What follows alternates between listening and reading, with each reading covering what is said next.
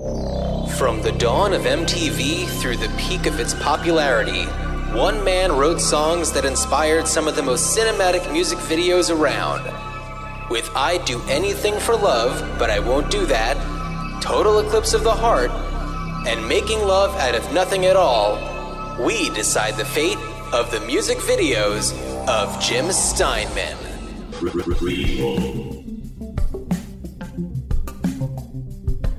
Sequel. Re re reboot. Which one will it be? It's the Ruined Childhoods podcast. Greetings, Starfighters, and I say that with uh, I always say it with enthusiasm, but That is true. Uh, this has been uh, we we've had a bit of a gap and a bit of a delay. On top of that, I'm really excited to be doing the episode that we're doing, and uh, you know, just kind of in an interesting place right now. So my greetings, Starfighters, is even more heartfelt than than usual. That's right. You know, this is not an episode about the movie The Perfect Storm, but we have had the perfect storm of situations that have prevented us from recording. Uh, I was sick for a bit over a week and was unable to do anything. And Dan, why don't you share your news? Uh, uh, I I've got a new baby in the family, so That's right. Uh, my son Simon was born on uh, April sixth. We're recording this on April thirteenth, and uh, so we've just kind of been in in the whole little like love bubble with the new baby and he's he's fantastic and uh, m- my wife has been just like amazing and um has is is doing incredibly well and we're we're just uh you know really happy but uh as john said it was the perfect storm uh so let's see. Mark see Wahlberg without- was there. yeah yeah mark Wahlberg with we the boston John C. accent. Reilly, John C. Reilly w- was there, George absolutely, and Clooney, playing and- pranks. Um, oh, I'm trying to remember the name of the actress, and why am I drawing a blank? Diane Lane. Diane Lane was there. Diane Lane was there. Um, you know what? At, at a certain point, I might have been hallucinating uh, to the point that Diane Lane could have very well. Been, I could have seen Diane Lane, but I don't know. I didn't. Have we talked about Diane Lane on this show? I believe She's fantastic.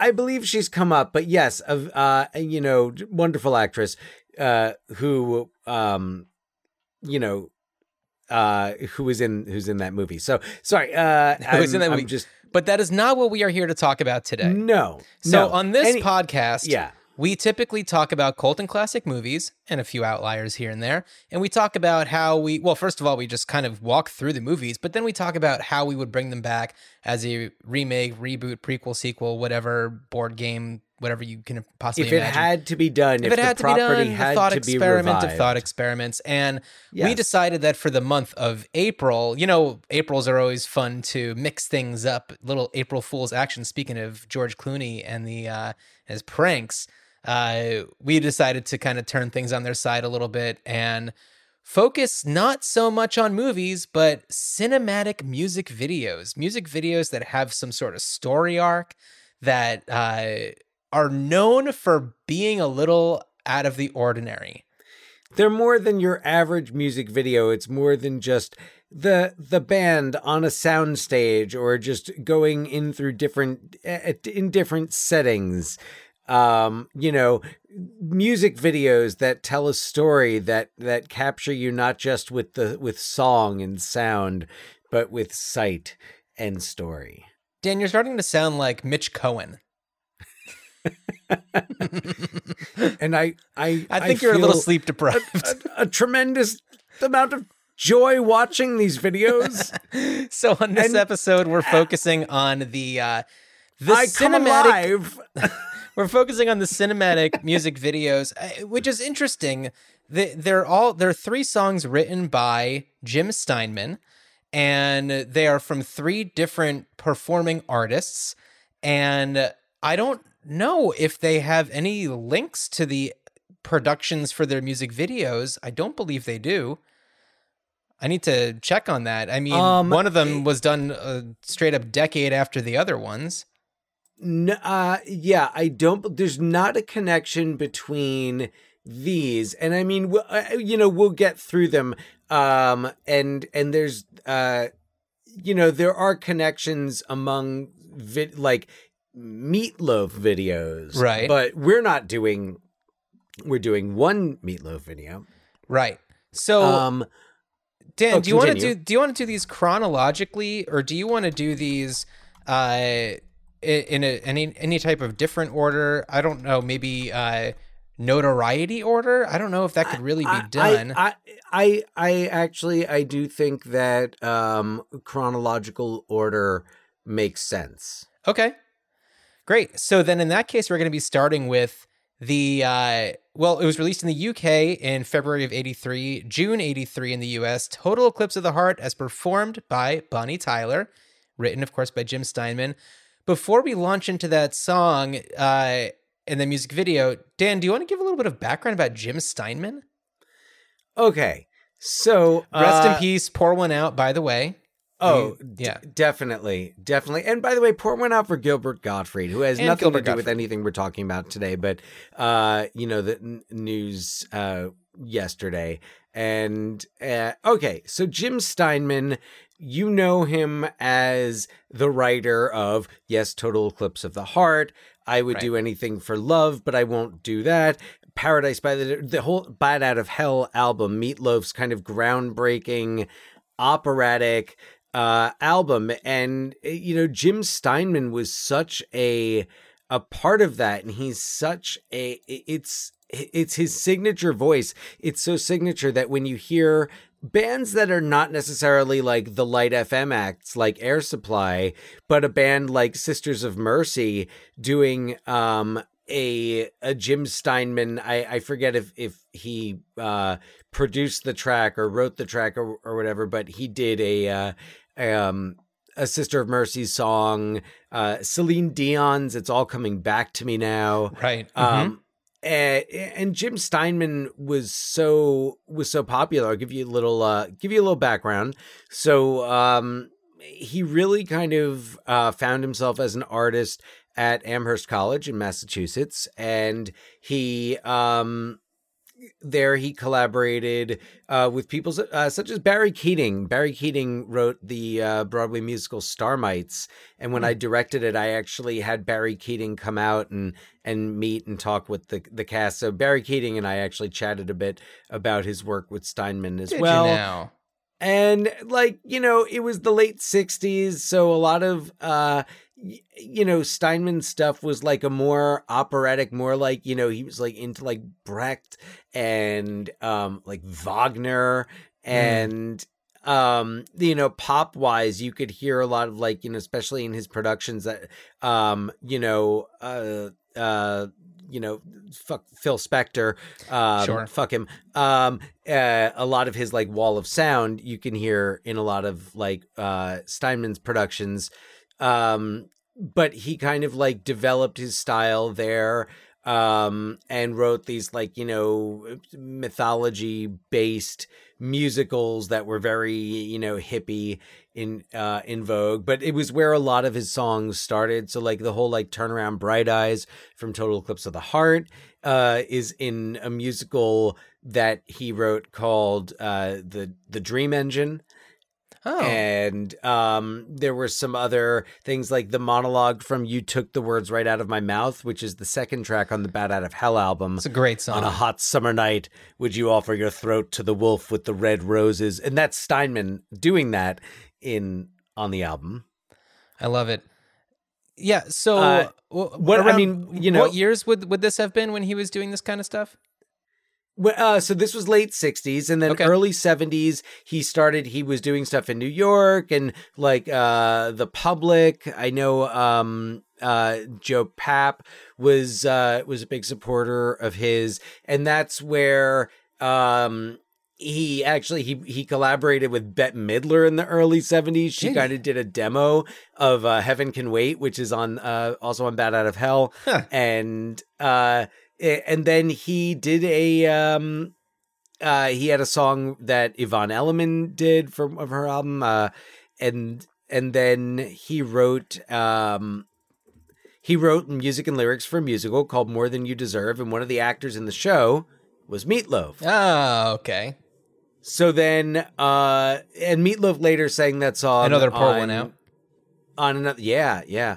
Uh and, and meatloaf sang that song actually on on his album dead ringer in 1981 uh which also features a lot of a lot of steinman songs. So then um fast forward to 1977 and steinman has been you know uh doing stuff with meatloaf and it's kind of like you know the songwriter finds the voice Right. that type of thing.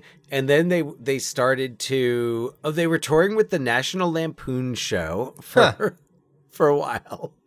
And uh and and then uh eventually like Steinman and Meatloaf went around trying to like sell Bat Out of Hell to people and like they went into these like you know record execs offices and um and like you know, like meat, like was doing Paradise by the Dashboard Light in their offices, like Meatloaf, uh, Ellen Foley, and Jim Steinman. and a pile of Um, cocaine.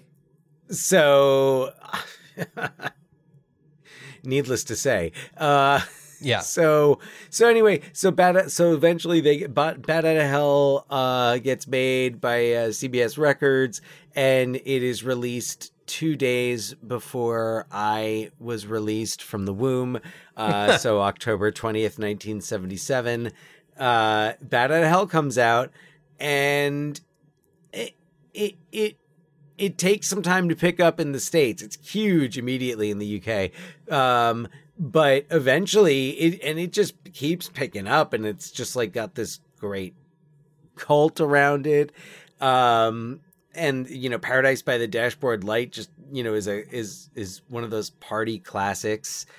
Uh, and and you know, and then Steinman had he collaborated with Bonnie Tyler on Total Eclipse of the Heart, uh, Faster Than the Speed of Night. He he's big into these puns and these plays on, uh, on on phrases. He used like "going all the way." That phrase in, is involved in so many of his, um, in so many of his songs, and he just it, you know is kind of a master of, of double entendre. He recorded his own album, his Right. own solo album called Bad for Good. And uh it's it's interesting. Uh the videos for that album are that should be an episode in in and of itself. um uh but what's interesting is he collaborated with a lot of um like a lot of musicians who we know of, like a lot of uh, several members of the E Street Band, Hmm. uh, you know, played, uh, uh, you know, on Bat Out of Hell and and a lot of his his work there, and uh, Todd Rundgren Hmm. was, you know, produced Bat Out of Hell, I, and Oh, so really? you got all these people meet, and then. uh Oh no, I don't think uh Steinman wrote the song Dead Ringer for Love. Um oh wait, did he? By the way, No. dear listener, this entire time, Dan's eyes have been rolled into the back of his head. He's completely disassociated, and he's just rattling off this information uh, off the top of the dome. he has completely Um, disassociated. so he is not any- of this realm any longer. Okay, so thank you, John, for bringing me back to Earth. Uh, I, I just want to give a couple of um, uh, just just a couple of little uh, bits about Steinman that you might not know. So, uh, "Holding Out for a Hero," one of the big hit songs from from Footloose, sung by Bonnie Tyler. Right. It's also a, a Steinman composition. Um, one of the original, so old school, like 1980s Hulkamania wrestling fans, WWF, would remember Hulk, one of Hulk Hogan's first entrance songs before he started using Real American. And it went dun dun dun dun dun dun dun dun dun dun dun dun dun dun dun dun dun. So that was written by Jim Steinman. Uh, and it was all it was actually a Bonnie Tyler song called Ravishing. Oh, Uh, So uh Steinman and Meatloaf kind of had a falling out and then they got back together and in 93 Bat Out of Hell 2 came out and it was a huge hit and we're to be talking about uh about some of the music from that today. And uh, after that, like Steinman kind of drifted around. Uh, like I mentioned before, he, um, you know, wrote and produced uh, Celine Dion's "It's All Coming Back to Me Now," which was a big hit for her right when she was Sure. you know that was right after the titanic song um uh, and you know he he he did a bunch of other things and Did a bunch of other really- things. and then that was i mean like bat out of hell was pretty much the peak and then there was that and wasn't Bat Out of Hell 2 called Back into Hell? indeed it was Yeah. oh and there was there's i mean and also there was a bat out of hell 3 Oh yeah, that's right. That was pretty I mean, in the grand scheme of things, pretty recently, right? Like within this Yeah. millennium. yeah yeah Yeah. and I I mean it. I I think I list, might have listened to a song from it, oh. and it was not was not great. Okay. Um. Yeah. You know he's. I mean, once you go out of hell, then back into hell, what else is there to do? I I don't know. Uh. You know. You don't have to have an answer to that, Dan. It's okay. Uh. Not right now. Well, it's oh, it's Bat Out of Hell three. The monster is loose. Oh, so shit. you have to you have to capture the escaped monster from hell. That's, got it, got it, got it. Mm. Yeah. Oh, he was gonna do like a Batman the musical. Oh my Uh, goodness. he he was going to be involved in the Crybaby musical, and then that didn't happen. Really? okay. Yeah, yeah. There was there there there were a lot of like woulda, coulda, shouldas with Steinman. And you know, it's funny, uh, and Dan, this might be getting too inside uh inside baseball for for us, but I feel like, you know, for me, you were certainly a big Meatloaf fan growing up, and you have a friend who was an even bigger Jim Steinman fan. Is that correct? Oh, it's time! It's time. So Michael Doobie, uh, who I who I hope is listening. oh, was that a leading question? I'm sorry.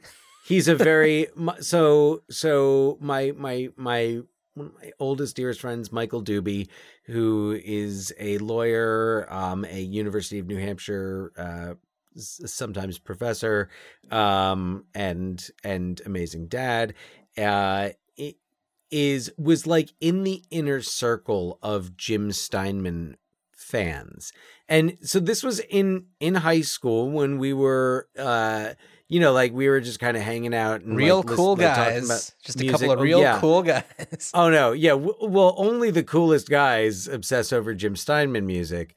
Yeah, no, shit. No one was getting laid like we were.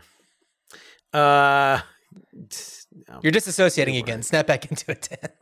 Yeah. Okay. So anyway, we uh so I mean like he re- really was into Steinman, got like back into the back. I was like I enjoy I loved Bat Out of Hell. Thought that was an awesome album. I thought Bat Out of Hell too had some great tracks on it and I really enjoyed a lot of the Steinman production. I liked the humor of it. There was a lot of humor Right. in it and a lot of theatricality. So, uh I was really into that because I was, you know, dramatic theater kid Sure. teenager. Yeah. So, Well, why don't we now rewind? I, I do believe though, before we leave the topic of Michael Doobie, that Michael Doobie did actually meet, uh, did have the opportunity to meet Jim Steinman. Okay. Definitely met Meatloaf, Okay. um, on at least one occasion, but I believe also had the opportunity to meet, um, uh, to meet Jim Steinman. I think in more than a perfunctory manner. Like I met Meatloaf at a book signing. Like I Right. shook his hand, he signed my book. Thank you very much. There you go. Now we will rewind back to let's go with February 83 if we're talking about the UK release. Total Eclipse of the Heart. Bonnie Tyler releases uh not too long after the music video is released directed by Russell Mulcahy and he directed The Mummy. that's right. This is a actual director. Yes. and and I think that's something that people remember most about whether it's a Meatloaf music video or like a Bonnie Tyler music video, is that there's lots of flowy fabric. And I don't know if it's just that uh, this that Russell Mulcahy kind of set the the pattern in motion for this type of song to have this like flowy fabric kind of feel to it.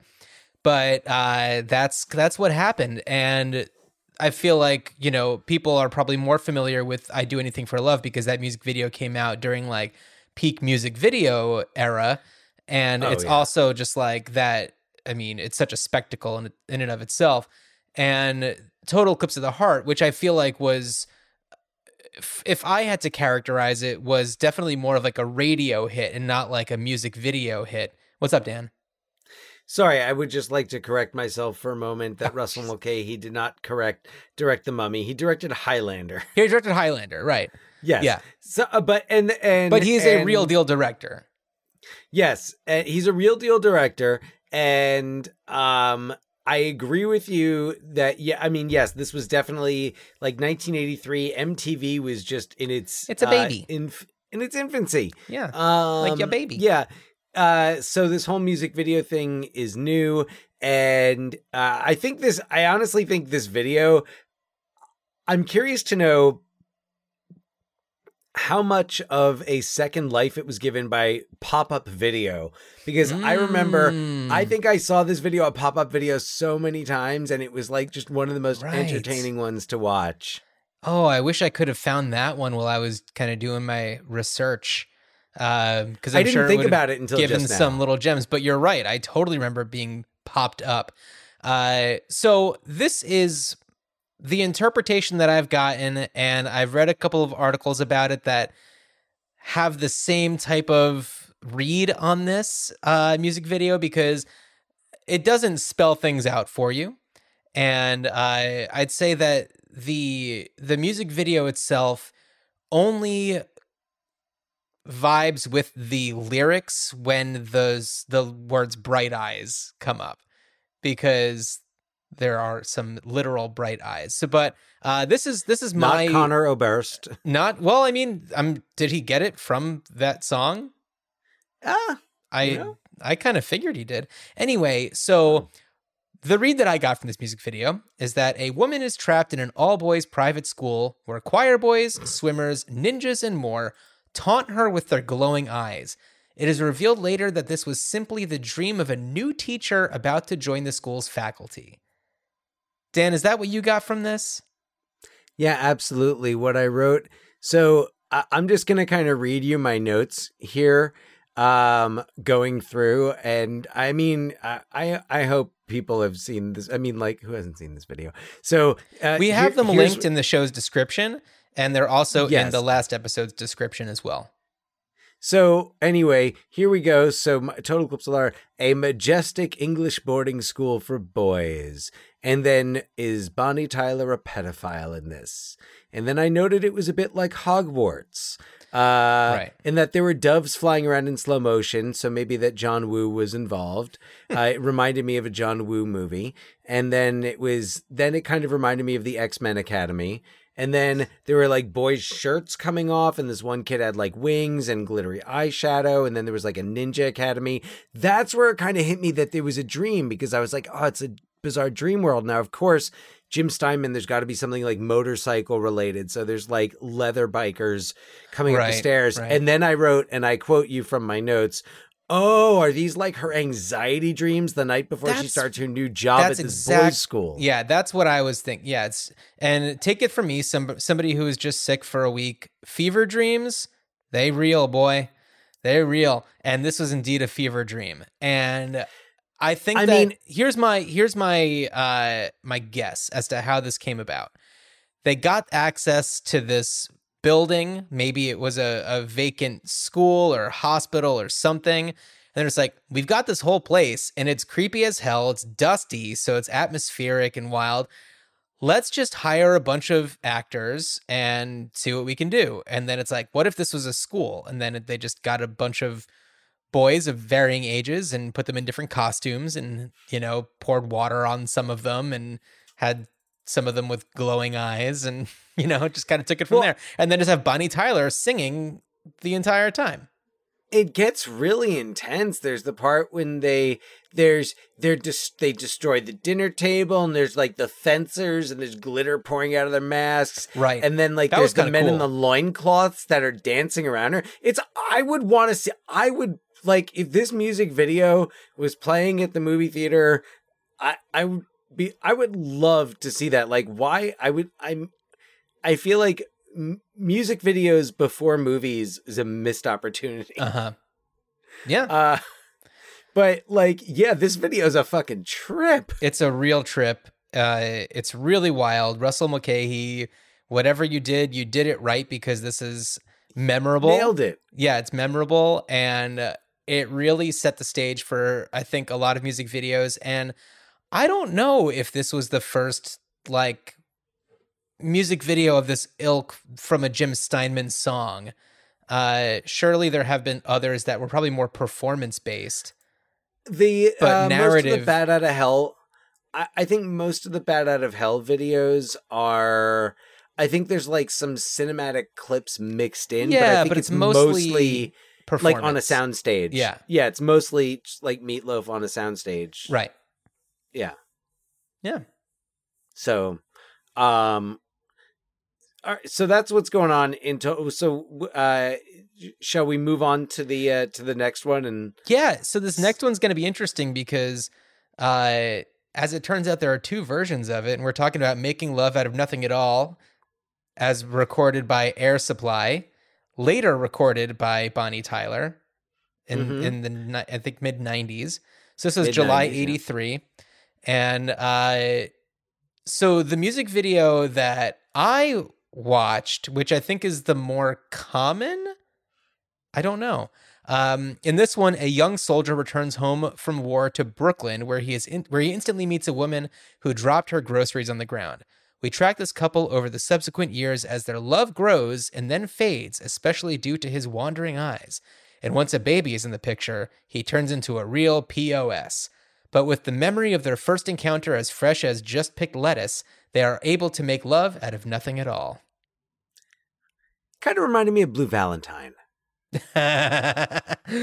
oh, Blue Valentine. That's a- without the cunnilingus. oh yeah, and the really cute like ukulele moment, and you know. Well, yeah, that too. But there's that cute little picnic moment. Um, so yeah, that is the more common one. And uh, had I not done some like research, I would not have known that there was a second version. And the second version, oh, what's going on here? Okay. Uh, hang on one second. Sorry, I got stuff popping up on my computer. so this one, I believe, is uh has to do with an airport and Oh. leaving for tour. I, I can give you the rundown on Okay. that. So okay, there you are. All right. So in this one, um, Graham from Air Supply, I, be- I believe his name is Graham. Is he the Uh, one with the real like squishy face and curly hair? No, the one who kind of looks like like the the shorter one, Yeah. like the shorter dark haired one, kind of like the the Oats, if you will. Yes, the No. Oats, but also the like the lead singer. Oh, is Graham Um, the the blonde guitar player? Yeah, yeah. Got it. So so yeah, so he's and I'm sorry, I all of a sudden, oh yeah, Graham Russell, yeah. Um, So they're Graham So- Russell and Russell Hitchcock. How confusing. Yes. Yes. Uh, and then the movie, uh, the video was directed by Alfred Hitchcock. No. Um, so Michael Hitchcock. No. Uh, so, so Graham is leaving to go on tour and his wife is upset with him. Um, Oh no. you know, this is not what she signed up for. And on top of that, uh, he, he's definitely banging someone else on the road. And she's kind of, you know, yeah, she's thinking about him. Um, uh, but and he's thinking about her because he knows that thing they, they were things were not good when they left, and you know they're they're on the plane, they're on this tiny little touring plane, and he's not having fun. Everybody else is having fun. They're playing music and having fun, and he's not. Um, and then, uh, and the next thing you know, she's uh, you know, she's packing up her things. She's she's Mm. done. She's leaving, and Air Supply is just they're going from sold out show to sold out show. But Graham Russell just is not feeling it um, until, uh, and then we realize that she didn't pack her bags to leave him. She packed her bags to join him on the road. Oh, she's Because he making love out of nothing at all. That's wonderful. He wanted her. He'd wanted her to join him on the on the road, and you know she was like, no. Um, oh, good. So, he gets what he wants. How nice for him. and they kiss in these crazy. So uh, I I got it's. I wasn't expecting necessarily to make the other wrestling reference, but um, if, you just Google Ricochet entrance, Okay. uh, yes, no, there's uh, a WWE uh, superstar named Ricochet who has these awesome entrance lights, and is basically the same like lights lighting that this that Graham and his wife, and it's his actual wife, by the way, right. in the in the video. Um, Jody Russell. they're kissing. Yep, Jody Russell. So uh, I I think the the more common version of the video is the the better video.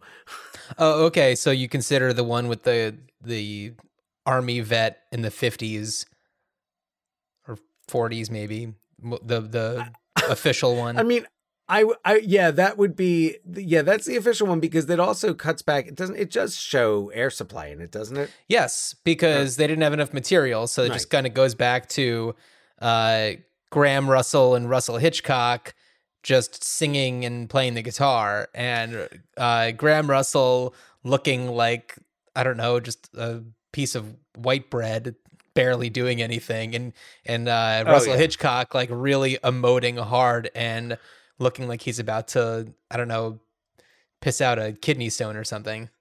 Oh my God. Yeah.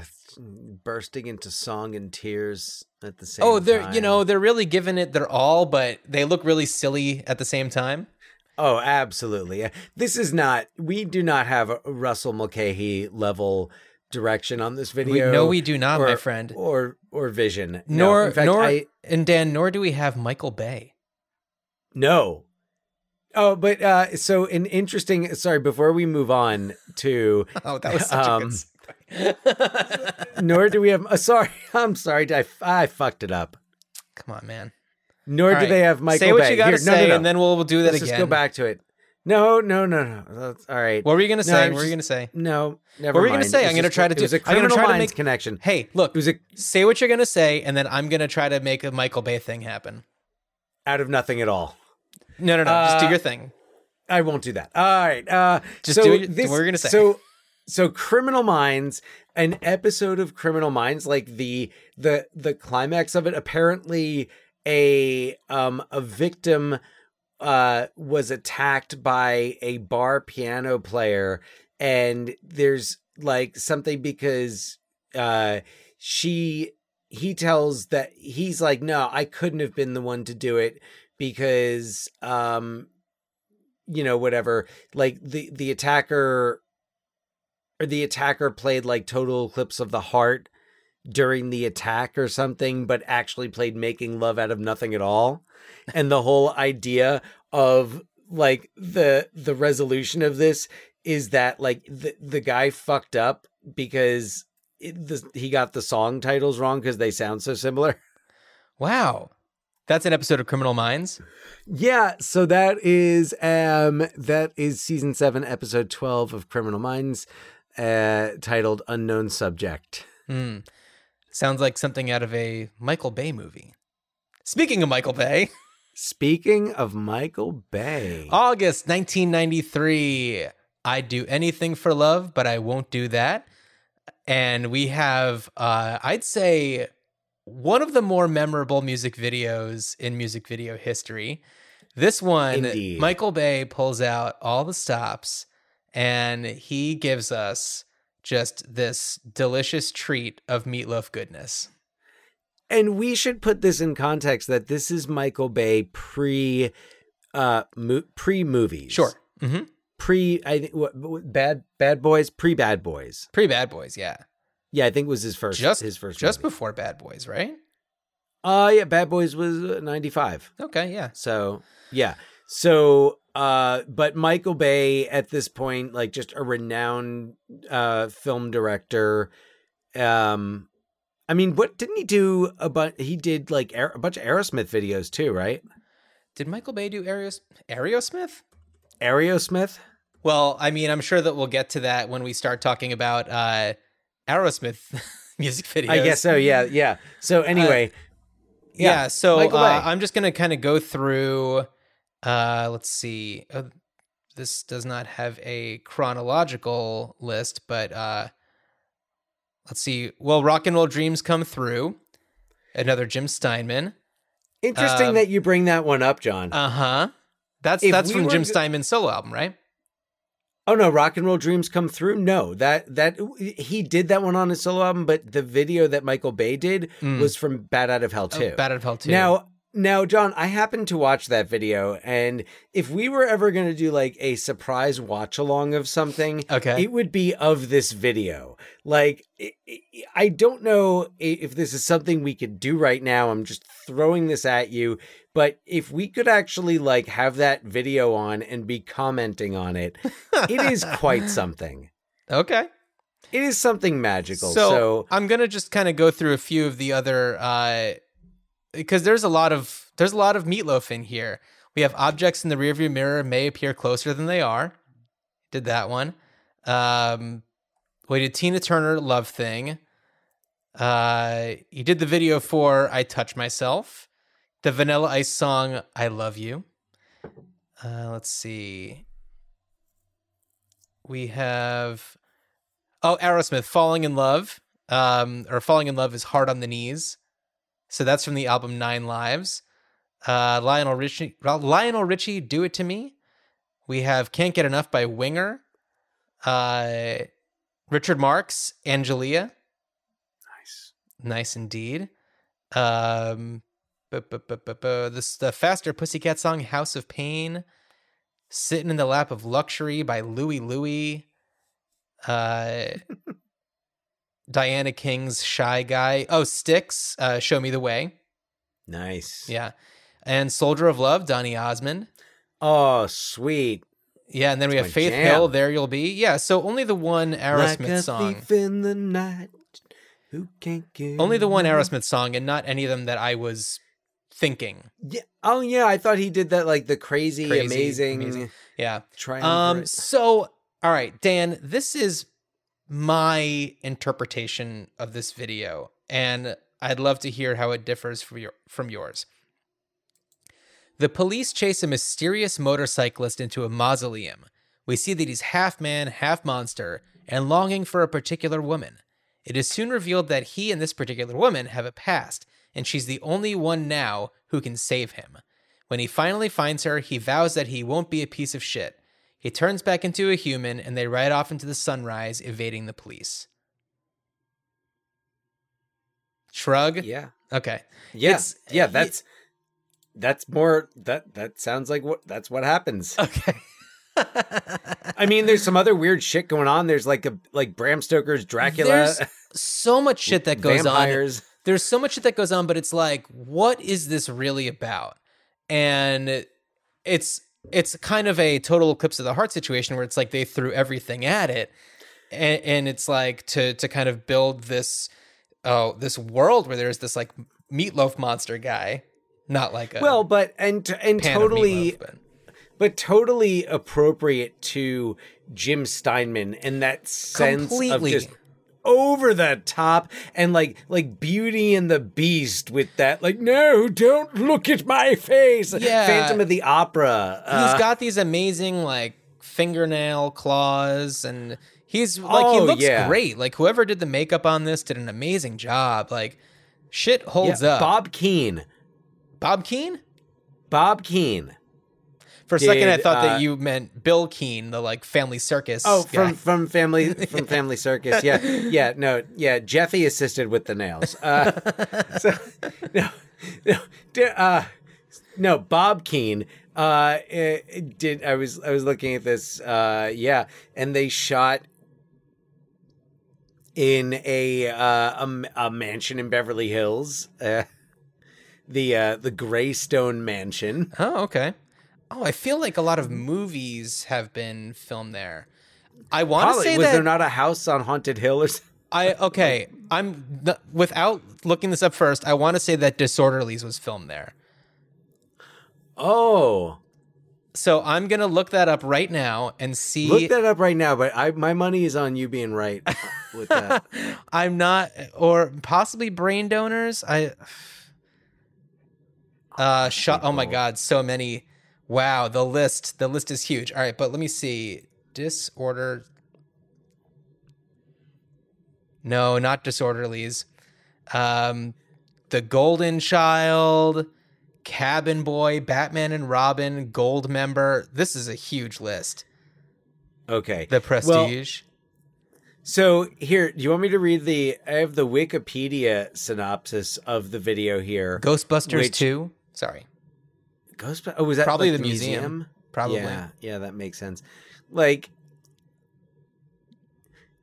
yeah, I, I actually, I think that like your, I think that your interpretation actually like ties the video a little bit more to the song because the synopsis on Wikipedia and and, and the video, I mean, like. th- I guess kind of implies that previous connection to how she's the only one who can save him, Uh-huh. but that's not mentioned in this in this synopsis. It's just like kind of how he he just he comes across her um and and is watching her and I guess like becomes ob- obsessed with her. Gotcha. But I I but but when he says like, you know, no one can save me, no one else can save me now but you right. uh, um, and I would say your interpretation definitely hews more closely to the uh the sense in the song of not like this is some obsessive like you know beast man who's going to be like you know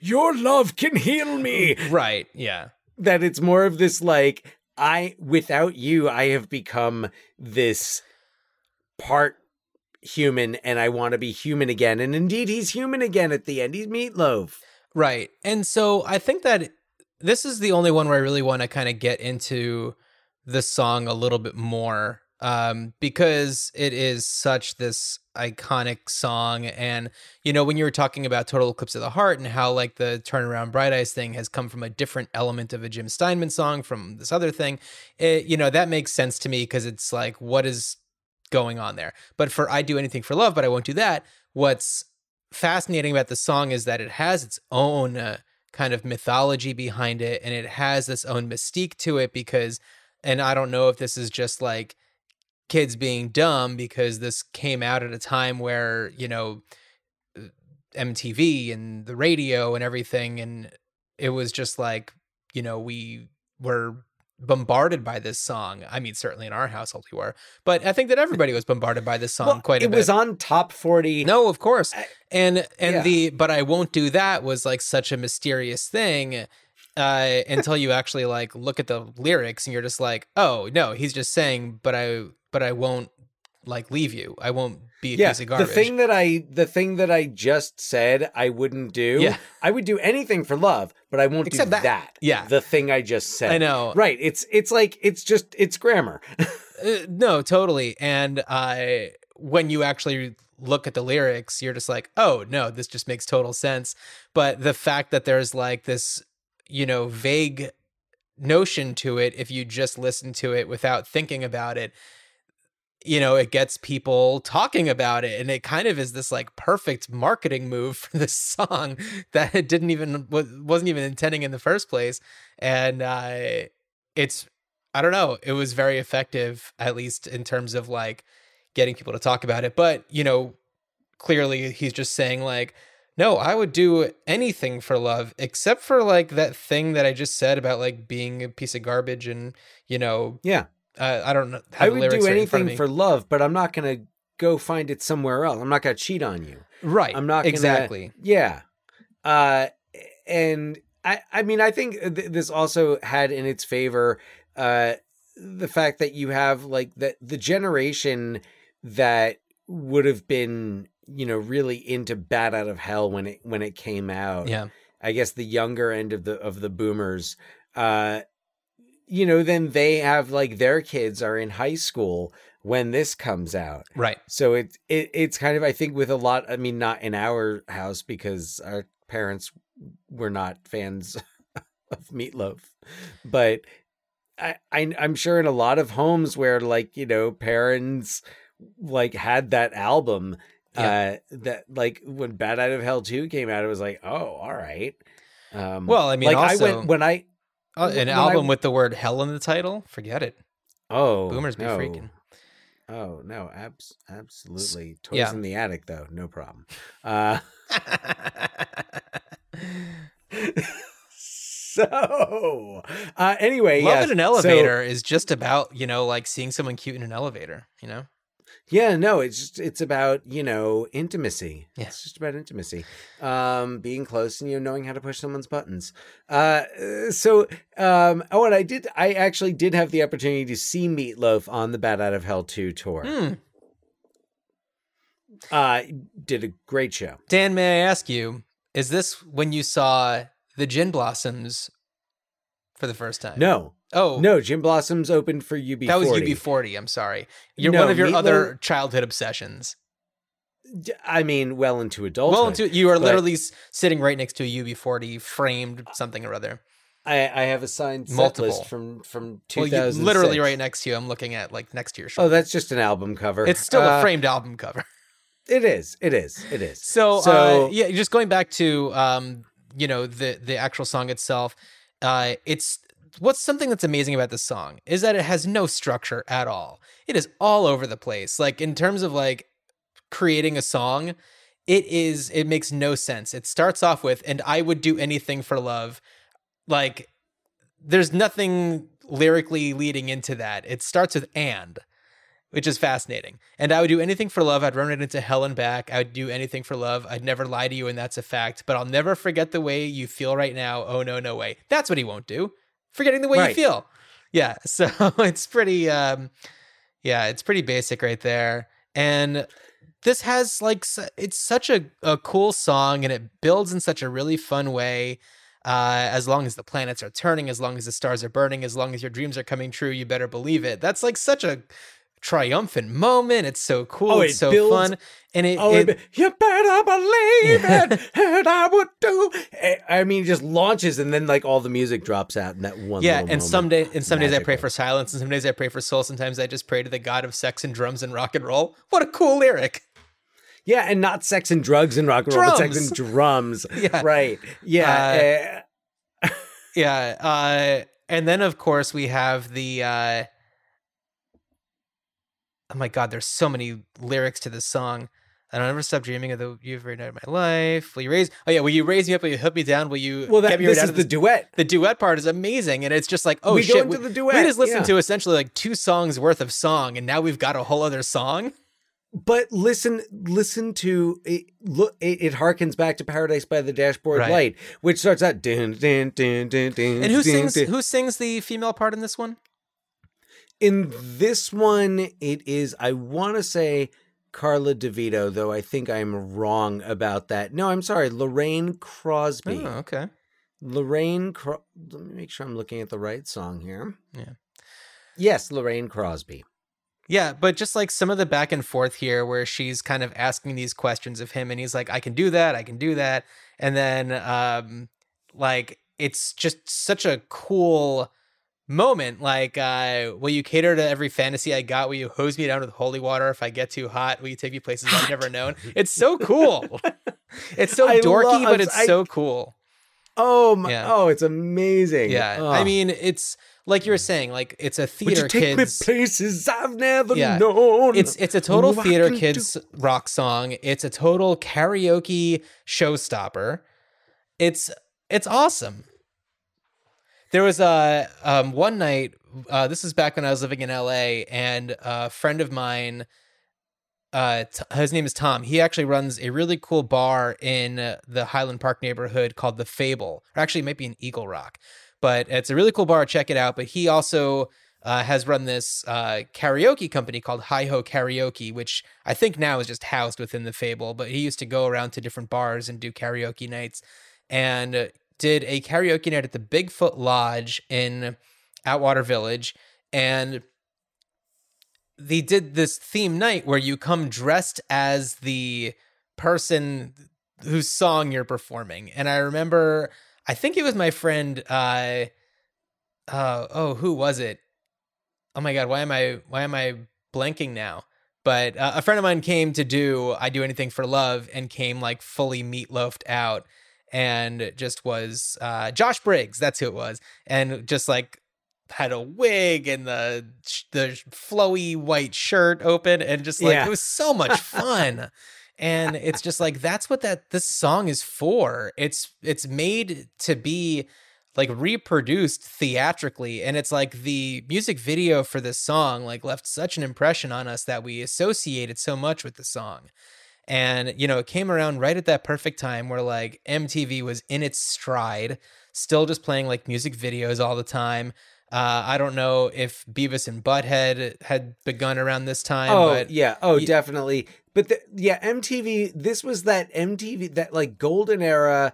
MTV like has its own original programming. yeah, Um, Yo MTV Raps, 120 minutes. 120 minutes was Uh, amazing. But I think you also had like what, like remote control was probably. Am I? Is that the right show? Remote control. there was remote um, control. Uh, you know, there was Squirt TV with Jake Fogelnest, and uh, Like I think that was the grind, and you know, it was fun. that was it was like the very beginning it was before all that like real world road rules Right. stuff Just And, before i mean actually World. no j- I- like j- actually yeah on the cusp of real world right? which i think was We had really yet to meet Puck, but we were about to.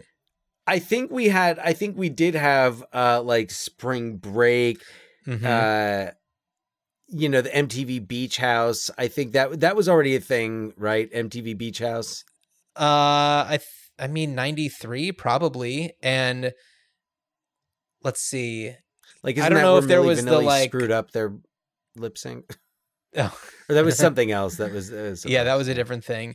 But yeah, no. Uh, what a fun time! It was a really like unique time that like you couldn't explain that to a kid now. And this is It not me a- being like back in my day. It's just like it was a special thing that like you can't really describe it. Well, yeah, and it was it was also like I remember just and being a, a music fan and the anticipation of something new coming out and that like you would have to go and get it and if you wanted it badly enough, you know, uh, You'd steal you it from go- browsers in Cranford, New you Jersey. would yeah y- yeah no uh i was gonna say if you wanted it badly enough you'd actually pay for it uh but you would go to like uh, like going to midnight like releases so that you could buy it like at 1201 when it's released or like i remember there was a place in new brunswick new jersey uh tunes and they used to put out like the new releases would hit the shelves on tuesday but they would put them out like monday evening. Oh wow. So if I like, I remember, I think like Radiohead's Kid A, I was like, Huh. I'm not fucking waiting until Tuesday. Yeah. Uh, No, it was a really exciting time. Um, you know, it wasn't the type of thing where it's just like you look at your phone and it's just like, oh, Radiohead released a new album. You know? right, right, right. Or I can just go on YouTube or Spotify and, and, or like, I mean, yeah, Spotify or anything, just listen to whatever I want to listen to. Yeah. This is not us being just like old heads talking about the good old days. No, But- but but back in those good old days, back in those good old days, we used to talk about how awesome it would be if you could do everything that Uh, we're yeah, like, oh, it's not like that. I know, I know. And you know, I, I'm I'm grateful for it. It's it'd be nice to find something that, you know, emulates that that real experience again where it's like something that you truly couldn't get unless you were just like at the right place at the right time. Um or if you're at tunes maybe the day before. I think that's a really nice way of looking at it, though, is that it's uh it's a right place, right time. So anyway, speaking of right place, right time, I think this is the right place in the show and the right time to talk about like. So what do we do? How do you? Oh, but Dan, there's actually I- one more thing I wanted to talk about. There's one more thing I wanted to talk about. So that perfect segue that you just had, can you just like try and make that happen again some other I'm just kidding. Yeah, no, let's do it. So uh my idea for you're mad at me now. You're mad at me. My so my idea would be, you know, we certainly bands do make music videos. Maybe they're made specifically to be released on a platform like TikTok or they're made to be released on some some other kind of social thing. We don't see a lot of like I, I think that in hip hop we see more music videos being made that are more like, you know, YouTube friendly. Uh, what would traditionally have gone on something like MTV. But we don't have that so much in the same sense anymore. And and also it's like the kind of music that's being made right now, we don't have a lot of these Jim Steinman types of artists anymore. We don't have these same kind of songwriters. And it's no doubt that they're that you know Jim Steinman left a really big mark on popular music in the 80s and 90s. And they were very specific and they were very popular. And, you know, if you just talk about like how many hits this one person put out, yeah, there were a lot of bad songs, but there were a lot of hits and they're memorable hits. And what would be great is if there was some sort of like revivalist band that really wanted to put out a like some music in the style of Jim Steinman. And maybe this is a mm. band that exists now. You know, maybe this is a, a band, maybe it's a band like Foo Fighters, you know, who uh, can kind of go back into, you know, rock and roll history and like make something really epic out of it. Poor one out, Taylor Hawkins, by the way. But yeah. like, you know, a band like that who has a lot of reverence for the the music that he's either come before them or has kind of come up alongside of them and isn't saying like my music is better than your music it is saying like you know i appreciate music and this is just what we're doing right now. And i feel like if a band like foo fighters i'm not saying them specifically but did some sort of revivalist album or ep or something and did a music video in this style lots of flowing fabric and like really did a an homage to these like jim steinman music videos and and making love out of nothing at all is a bit of an outlier that one um you know you have the the jim steinman passion behind it but i i couldn't even find the person who the name of the person who directed the music video. I think that it just kind of got like, I mean, it was probably uh, what is it? Uh, whatever Hitchcock and Graham. Yeah, Russell. I, uh, Russell Hitchcock, Graham Russell, and you know it's probably them just being like, yeah, I don't know, just do do this kind of thing because it's like, it oh, doesn't there's really this MTV thing. We need to have a video for the song. Okay, yeah, yeah, yeah, yeah. And uh, who Stand doesn't love lip sync it? Who doesn't love the 40s? so uh so anyway like i think it'd be really fun to have some sort of like revivalist uh vibe going on like paying homage to the uh, theatricality of a total eclipse of the heart music video or i do anything for love music video that's what i got dan okay so uh my proposal is something that I wrote in 1999. you didn't. And it is in in 1999 uh, as I was a college graduate uh, making money as a substitute teacher, doing a lot of hall duty and sitting there with really not much to do and uh, you know uh, legal pads and pens. So I I wrote a musical with Jim Steinman's music. Well, Dan, to quote Jim Steinman, it's all coming back to me now. Go ahead, please. Okay, so uh, uh, it's called Hot Summer Nights, uh, although it does not use the song Hot Summer Nights. Okay. No, that one's in the prequel. Uh, so uh, I wrote a musical it opens with the song "Bat Out of Hell. And I mean, look, I was, I was, I was young. I'll tell you the plot. Basically, it's this, uh, you know, this guy who he's a, you know, he, uh, you know up and coming. He wants to be you know a, a, a, singer and he's got his girlfriend who's you know this amazing musician piano player. We don't really know that much about them in the beginning but basically what we find out is he you know in his he makes money working as a bouncer and he, he ends up accidentally killing a pimp and uh and he's like i have to 1999 I have, just making sure. I have to yes. He's like i have to leave uh, like i have to get out. Like you know i i have to leave i have to leave like a bat out of hell. Uh so uh so he leaves that's like that's the prologue. And then um we we kind of flash forward 17 years later you know the the the girlfriend protect- okay.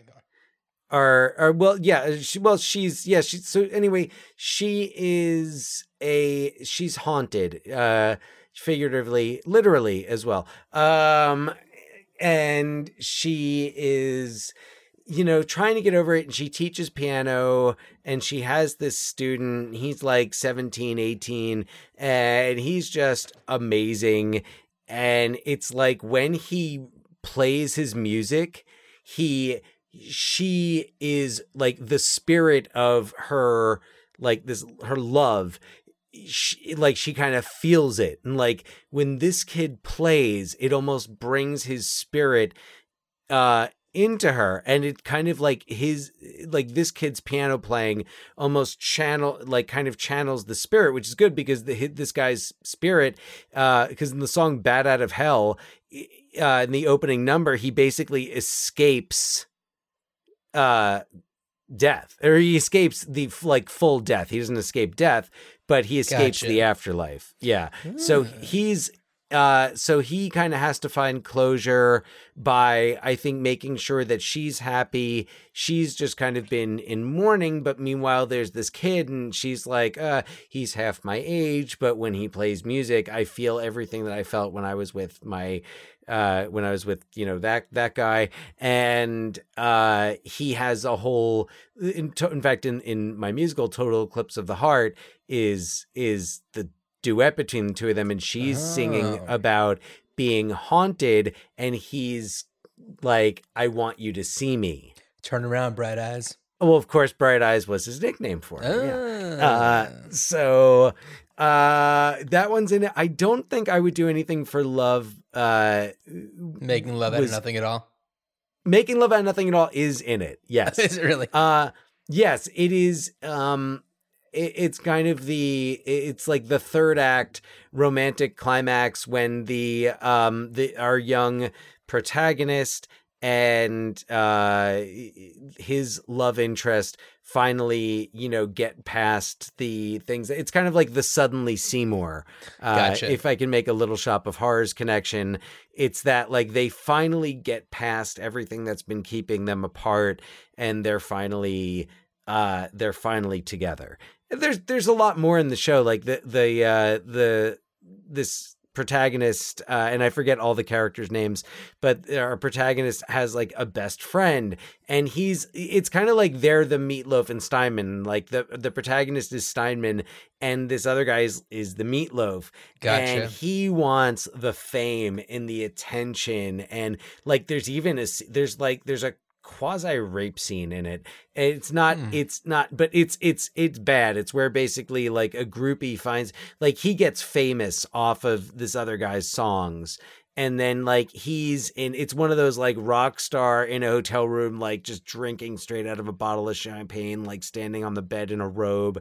Um and like a groupie manages to get in and he almost he he attempts to take advantage of her it does not happen he's stopped but uh Gotcha. that's a, and actually that song there's that and that's it's a musical number it's called stark raving love which was from steinman's bad for good album got it and Bad for Good is another song, and it's because this character, this guy who I think his friend wants him to be more like him, and his friend is like, no, like, look, you have a beautiful voice, and like, you can, like, don't be such an asshole. And the guy's just like, look, this is what I am. I'm an asshole. Okay. So what?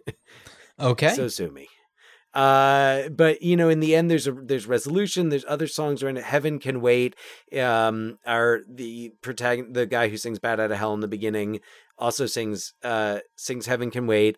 Our our protagonist's parents sing "Paradise by the Dashboard Light" because Okay. all we get all we get of this kid's parents is like that they are just constantly like bickering about the like. M- like minutia Mhm. and and it, it eventually just goes back to them reminiscing about paradise by the dashboard and it's like paradise by the dashboard and it's, oh I'll remember that and we were young and we were in love and then it's like Let me sleep all day.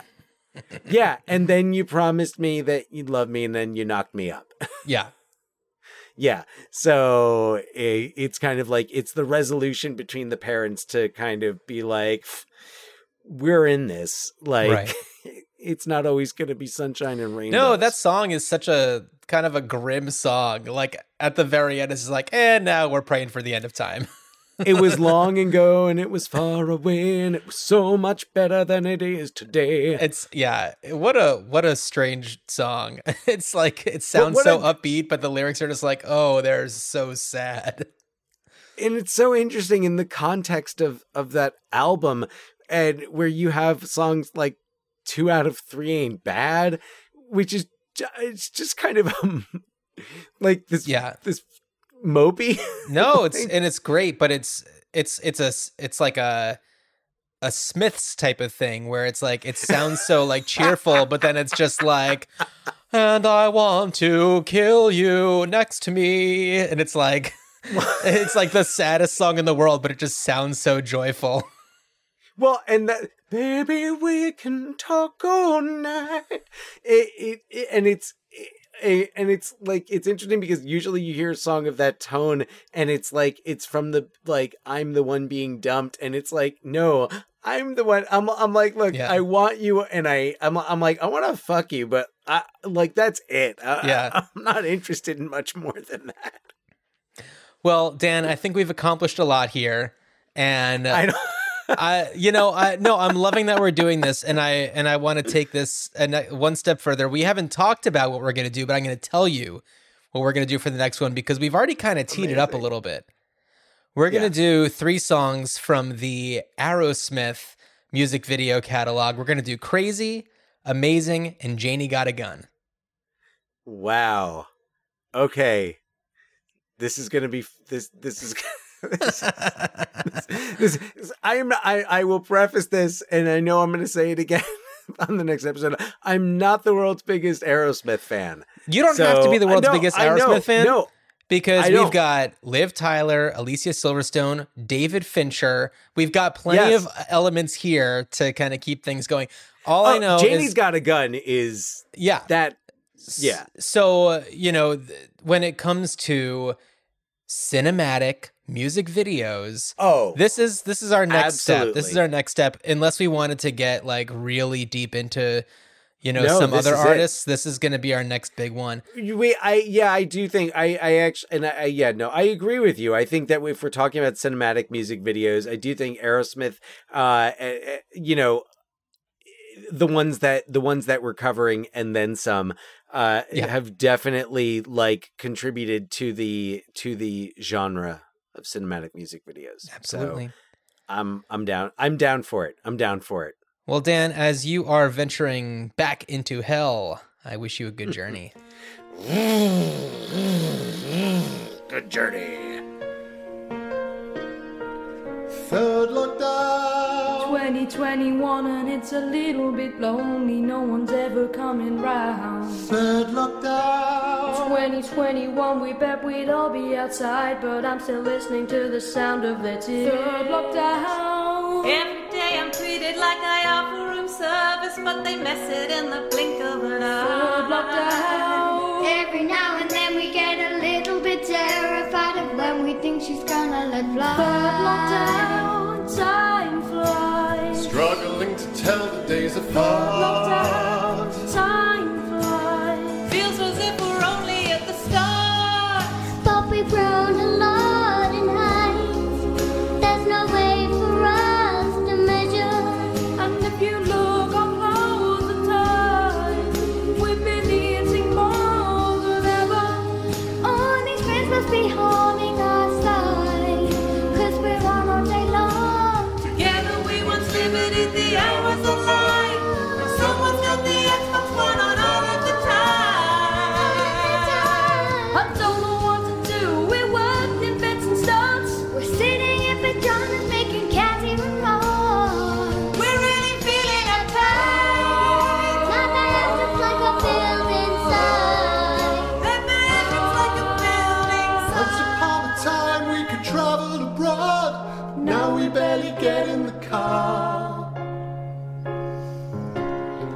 nothing we can do. We're totally fixed where we are.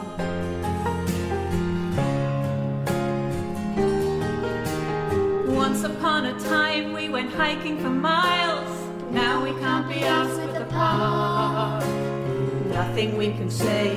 We're totally fixed where we are.